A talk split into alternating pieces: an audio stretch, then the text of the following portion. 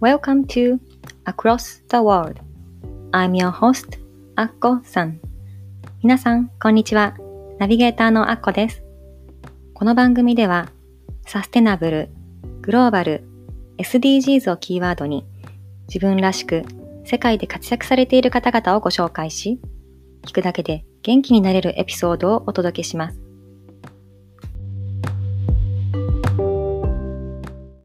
今日はですね、この録音をいつもと違う場所でしているんですね。もしかして時々雑音が入るかもしれないんですが、実はカラオケボックスに来ております。え今、自宅には子供たちがいて、私もね、年末の大掃除をした後に、もうちょっとでも時間を取ろうと思って、あの、自転車に乗ってカラオケボックスにやってきました。やることはたくさんあるんですが、私がどうしても年を越す前に一番やりたかったこと、それがこのアクロス・ザ・ワールド・ポッドキャストの録音なんですね。なので、今そのための時間をとって、こうしてここにいることが私はまずとっても嬉しいです。そしてこれを聞いてくださっている皆さん、本当にありがとうございます。2022年はね、皆さんにとってどんな1年だったでしょうか。えー、私は本当に変化の大きな1年だったなと思います。えー、私の中で一番大きかった変化というのが経済的自立に関することだと思います。このね、あのノートというところにも書いておいたんですけれども、私は今まで基本的にあの主婦をしてきたんですね。あのこうやってポッドキャストの発信もたまにしたりしてはいますが、うん、基本は子供がまあ学校に行ってる間だけ少し仕事をしたりね、あのフリーであのお仕事を請け負ったりとかしてはいるんですけれども、経済的に自立しているとは決して言えない、まあ、本当に主婦でした。でそれで何の不満も疑問もなく、もう15年以上生きてきたんですけれども、なんかね、ここ数年、私なんかこのままでいいのかなって、本当の私の持っているものとか、この命を使い切れているだろうかっていうことが、なんかすごく疑問に感じ始めて、それでこういろいろ出かけたいところもあるし、会いたい人もいるし、学びたいこともあるし、こうね、行きたいライブもあるし、こういろんなやりたいことや始めたいことがあるのに、それに毎回なんて言うんでしょうね、お金が発生するときに、毎回こう夫の了承を得なくてはいけないっていうのが、だんだんすごくこうブロックになってきたというか、うん、私は養われているからこんなお金を払っお金がかかるねあのトレーニングとか研修とかはこう受けていいんだろうかとかそれを夫がまあダメとは基本的に言わないですけどもこうそれ本当に意味があるの？みたいな。こういちいち了承を得なくてはこうその支払いができないというかね、うん、なんかそれがすごく嫌になってきて。でまあそれが面倒なのでこう自分のお金で、まあ、していたんですけれどもやっぱり普段の生活は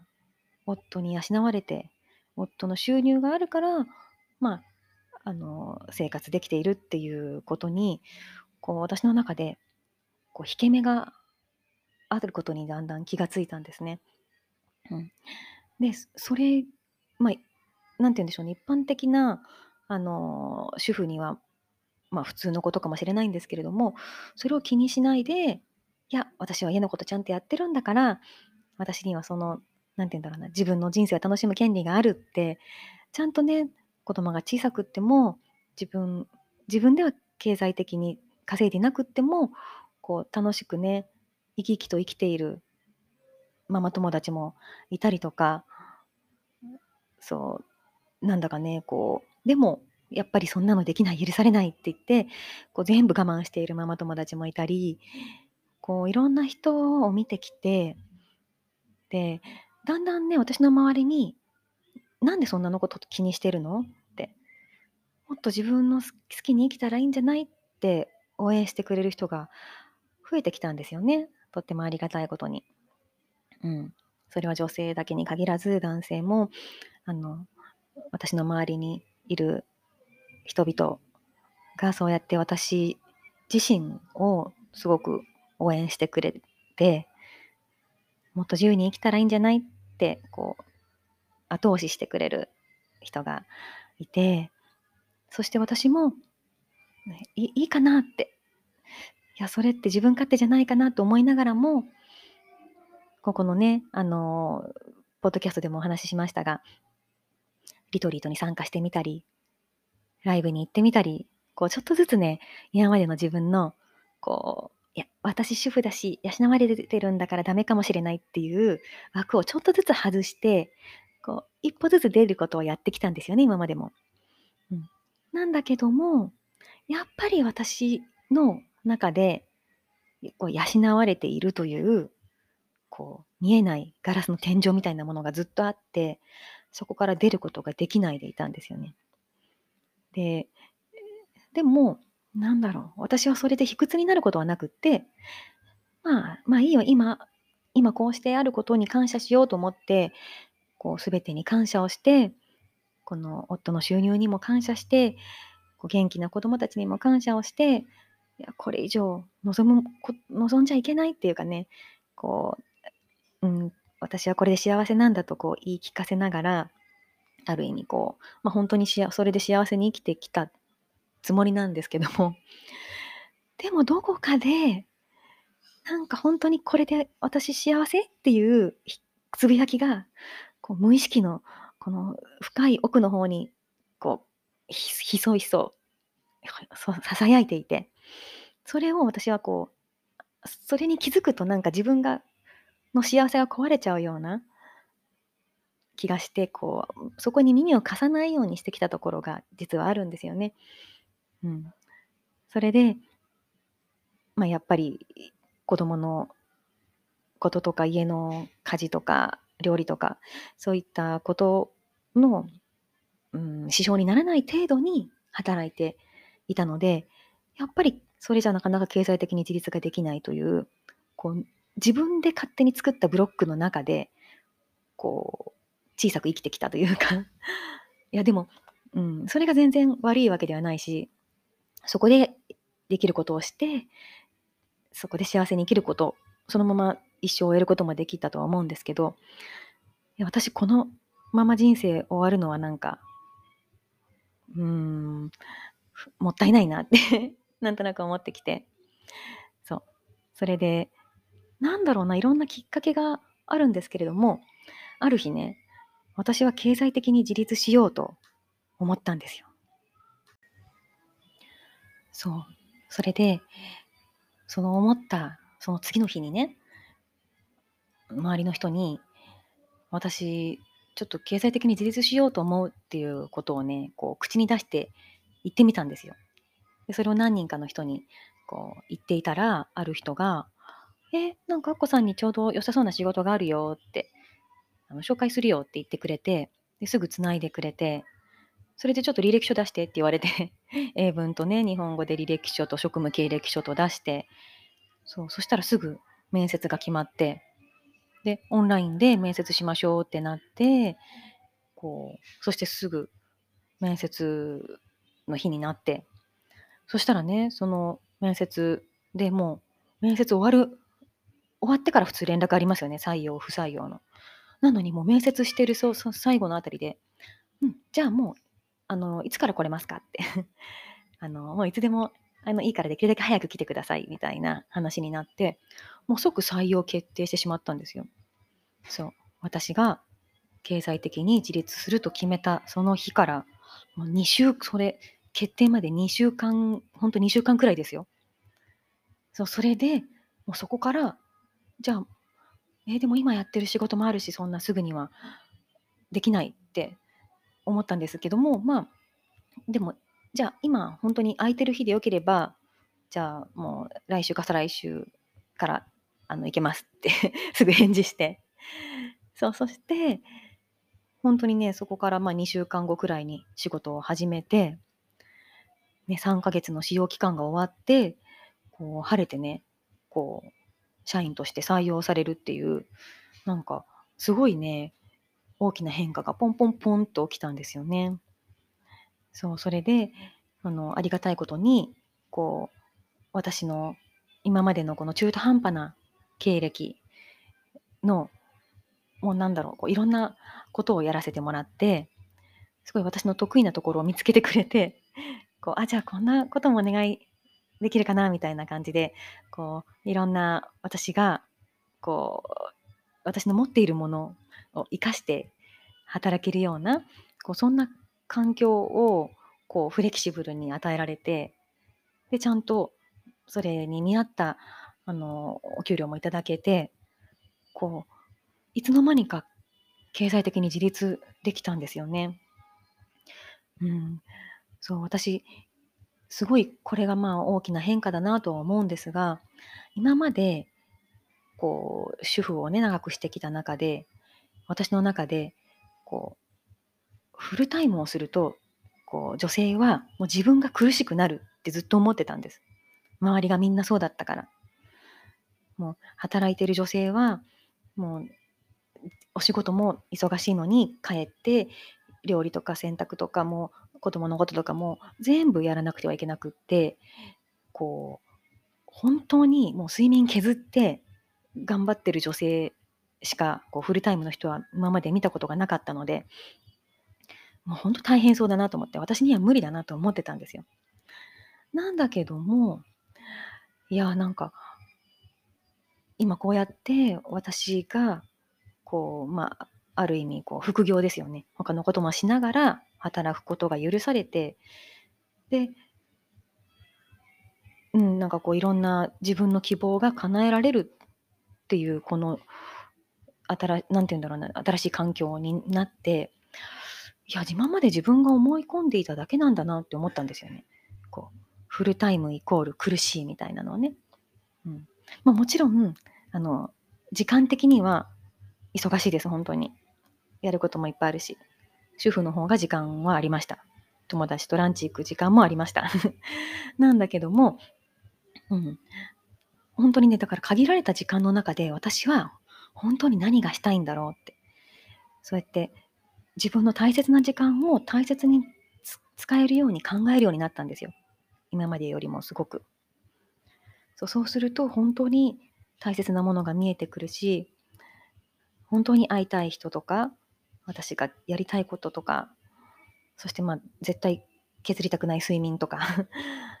うん、そういったものがいろいろ見えてきて、そしてこう全部自分でやろうとしなくてもいいんだっていうことも分かってきました。うん、今までは子供のこととかも全部自分が、ね、あの学校行事とか役員のこととか当番とかこういろんなこと全部私がやらなきゃいけないとかって思い込んでいたけど実は夫もリモートでね家で勤務していてこういろいろ頼めば手伝ってくれるっていうことがやってみて分かったんですよね。そう今までは頼みもしてなかったんですよ私。どうせ無理だろうと思って。夫は忙しいんだから。だからそれは私の仕事だって思ってたし、だけども私には別の仕事ができて全部はできないっていう状況になって、いや、ちょっとこの三者面談、私この日行けないんだけどお願いできるって言ったら、うん、いいよって、調整してみるよって言って、夫がね、調整して、こう三者面談も私の代わりに行ってくれたり、こう、朝ももう洗濯干す時間がなかったら、こう回すだけ回しといて、あと、あの、お願いって言ったら干しといてくれたり、うん、子供も、あの、もうね、今冬休みですけども、前は私必ず、必ずじゃないけど、まあ、できるだけあの子供のお昼とか夜とかこう作ってたんですよね、自分がそこにいられない時は。なんだけども、もうそんなこと毎日やってられないんですよね、仕事してると。それで息子に、自分でちょっと適当にあるもので作ってみてって、これとこれでこんなのができるよってこう少し教えたりとかして、あのやってみると、意外にね、息子料理が好きで、ね、3人いるのでみんなじゃないですけども、こう、じゃこんなの作ってみたってね、こう LINE で写真送ってくれたりとかして、結構楽しみながら自分でやってるんですよね。そう、だから今まで私がやらなきゃって勝手に思い込んでいただけなんだって。私がこう、手放して、信じて、こう、任せて、そして私は自分のややることを一生懸命やっていればこうみんなそれぞれ手伝ってくれるっていうかなるようになるんだっていうことに気づきました。そうだから今まで自分が握りしめていただけなんだなっていうか、うん、本当ありがたいことだなと思ってやってみて分かったことが本当にたくさんあります。それで私やっとねあの目標にしていた経済的自立というものを、まあ、ある程度実現することができてやっとなんかねすごく大人になれたみたいな自由になれたような前よりねそんな風に感じています。そうそのことをノートにも書いているのでよかったら読んでいただけたらなと思うんですがそうだから今からねやってみたいなと思うことがたくさんあるのでまた来年ねそんな私の変化をここでお話できたらなと思っています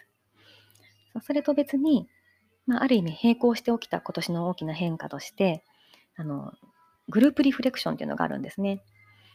そう私が、まあ、ずっとフリーであのやっているお仕事の関わりであのある方がねこの、まあ、週に1回こう何人かで集まってこう1週間の振り返りをして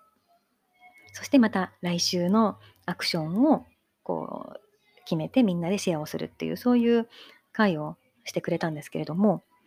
そこに参加してすごくそれがいいなって実感したんです。もう自分が大切なものをね、まず書き出して、で、今週やるって決めたことがどうだったか、でそうやってみての気づき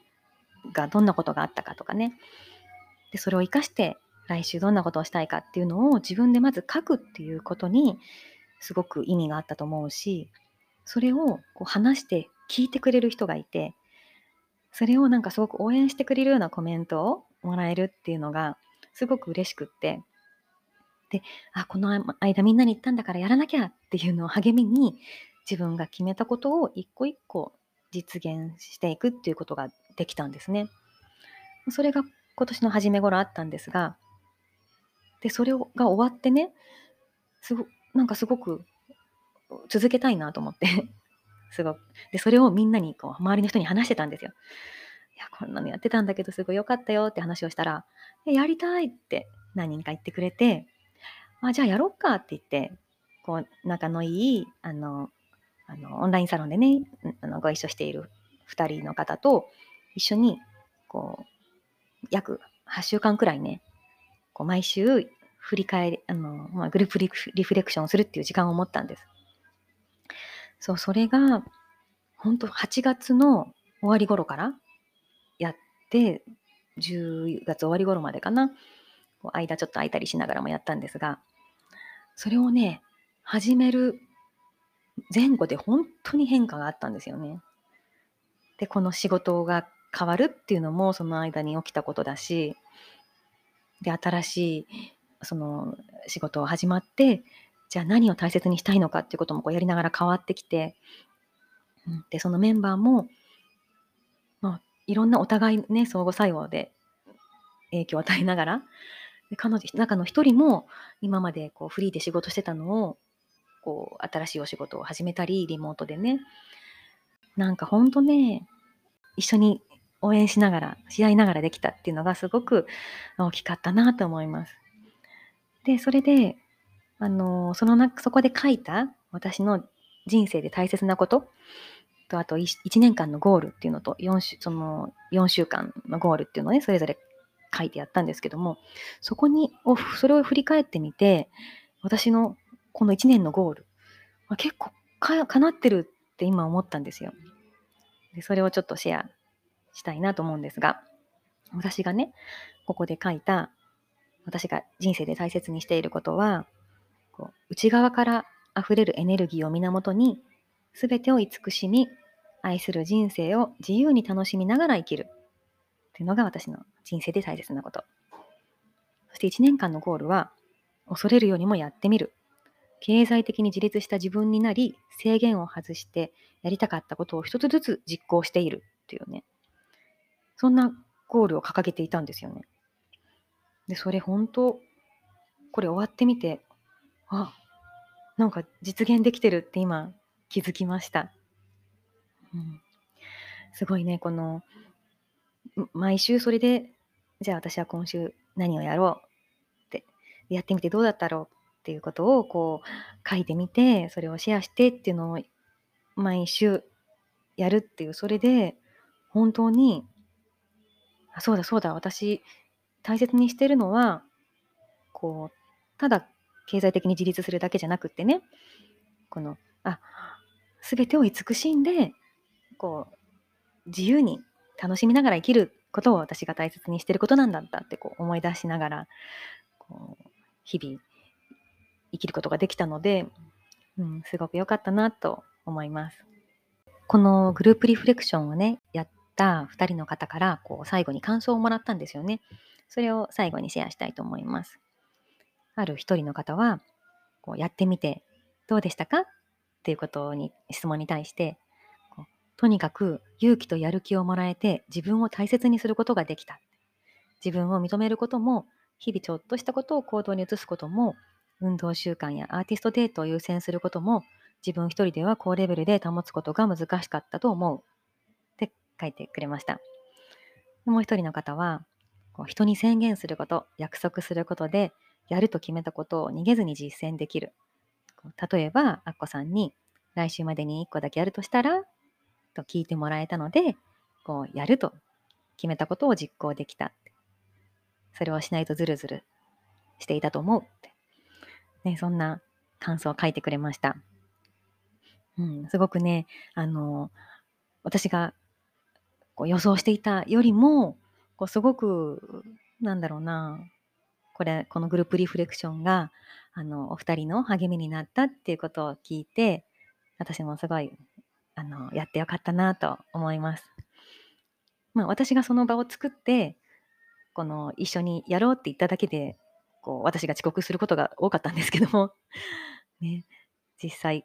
こうやって4週間のタームをこう2回やったんですけども、うん、本当に他に本当に有意義でしたって書いてくれてこうこれが終わった後にねじゃあしばらくこうお休みがあった後にこの今年が終わる前にあと1回集まろうって言ってオンラインで集まってでこう来年来年の自分のビジョンについて話そうって最初は言ってたんですけども、それをやめて、こう、来年じゃなくてもいいから、こう本当に満たされた自分ってどんなのだろうって、こう、思い描く、あの、ビジョン瞑想をしようっていう回をやってみたんですけども、まあ、それについて話すと長くなるので、また別の回で話そうと思いますが、もうそれもね、すごく、あの、さ私がね、あの、ファシリテーションをして、お二人が答えてくれるって形だったんですけれども、いや、本当、あの、やってよかったなと思います。お二人と話すのが楽しかったし、あの、二人から時間、あの、力をもらえたので、本当に、あの、あの、ありがとうございました。これ聞いてくれてるかな、うん、そう、そんなね、こう仕事をしながらも、こうやってやりたいことをちゃんとするっていう時間を自分で持てたし、そう、会いたい人にも会いに行けたし、そう、初めてね、自分で、あの、一人で新幹線乗って、こう、また別のね、あの、リトリートに参加して、で、その帰りに一人で京都に一泊して帰ったりとか、うん、今までだったらできなかったことを、やりたいと思ってきたことを、こう、一個ずつ今年はできたんですよね。うん、なので、本当にいい一年だったなと思います。もう今年も終わりますし、これを聞いてくれてるのがもう年明けのね、2023年という方が多いんじゃないかなと思うんですが、こうやって振り返ってみることで、いや、本当いい、一年だったって、ありがたいなって感謝が湧いてくるし、もう、来年の、ま、年末は私はどんなところにいるんだろうってワクワクするし、うん、皆さんも、こう、ぜひね、あの、新しい新年の目標とかを立てる前に、自分がここまでこうやってくれたこと、こう何か起きた変化とかっていうのをね、ぜひ、あの、見つめてみる時間っていうのをちょっとだけ取られたらいいんじゃないかなと思います。そ。してまたね、2023年が本当に素晴らしい一年になるように、またね、私もこうやって、あの、サボりながらというか、少しずつですけれども、あのこう時々皆さんにお話しする時間を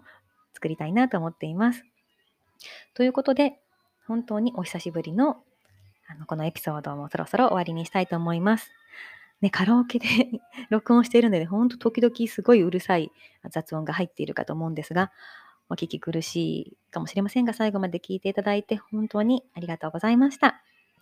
2023年、皆さんにとって素晴らしい一年になりますようお祈りしています。今年もありがとうございました。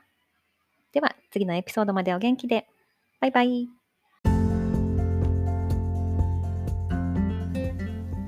Thank you so much for listening today's episode. 今日のエピソードはいかがでしたか？ぜひ皆さんからのご意見を伺いたいので、番組ホームページ www.acrossg.net こちらからご意見、ご感想をお聞かせください。番組の Facebook グループもございます。Across the World Community というのがございますので、ぜひご参加ください。番組の登録もお忘れなく。この番組を楽しんでいただけたら、ぜひお友達にもご紹介してくださいね。昨日よりもちょっと誇れる自分に。では、次回もお楽しみに。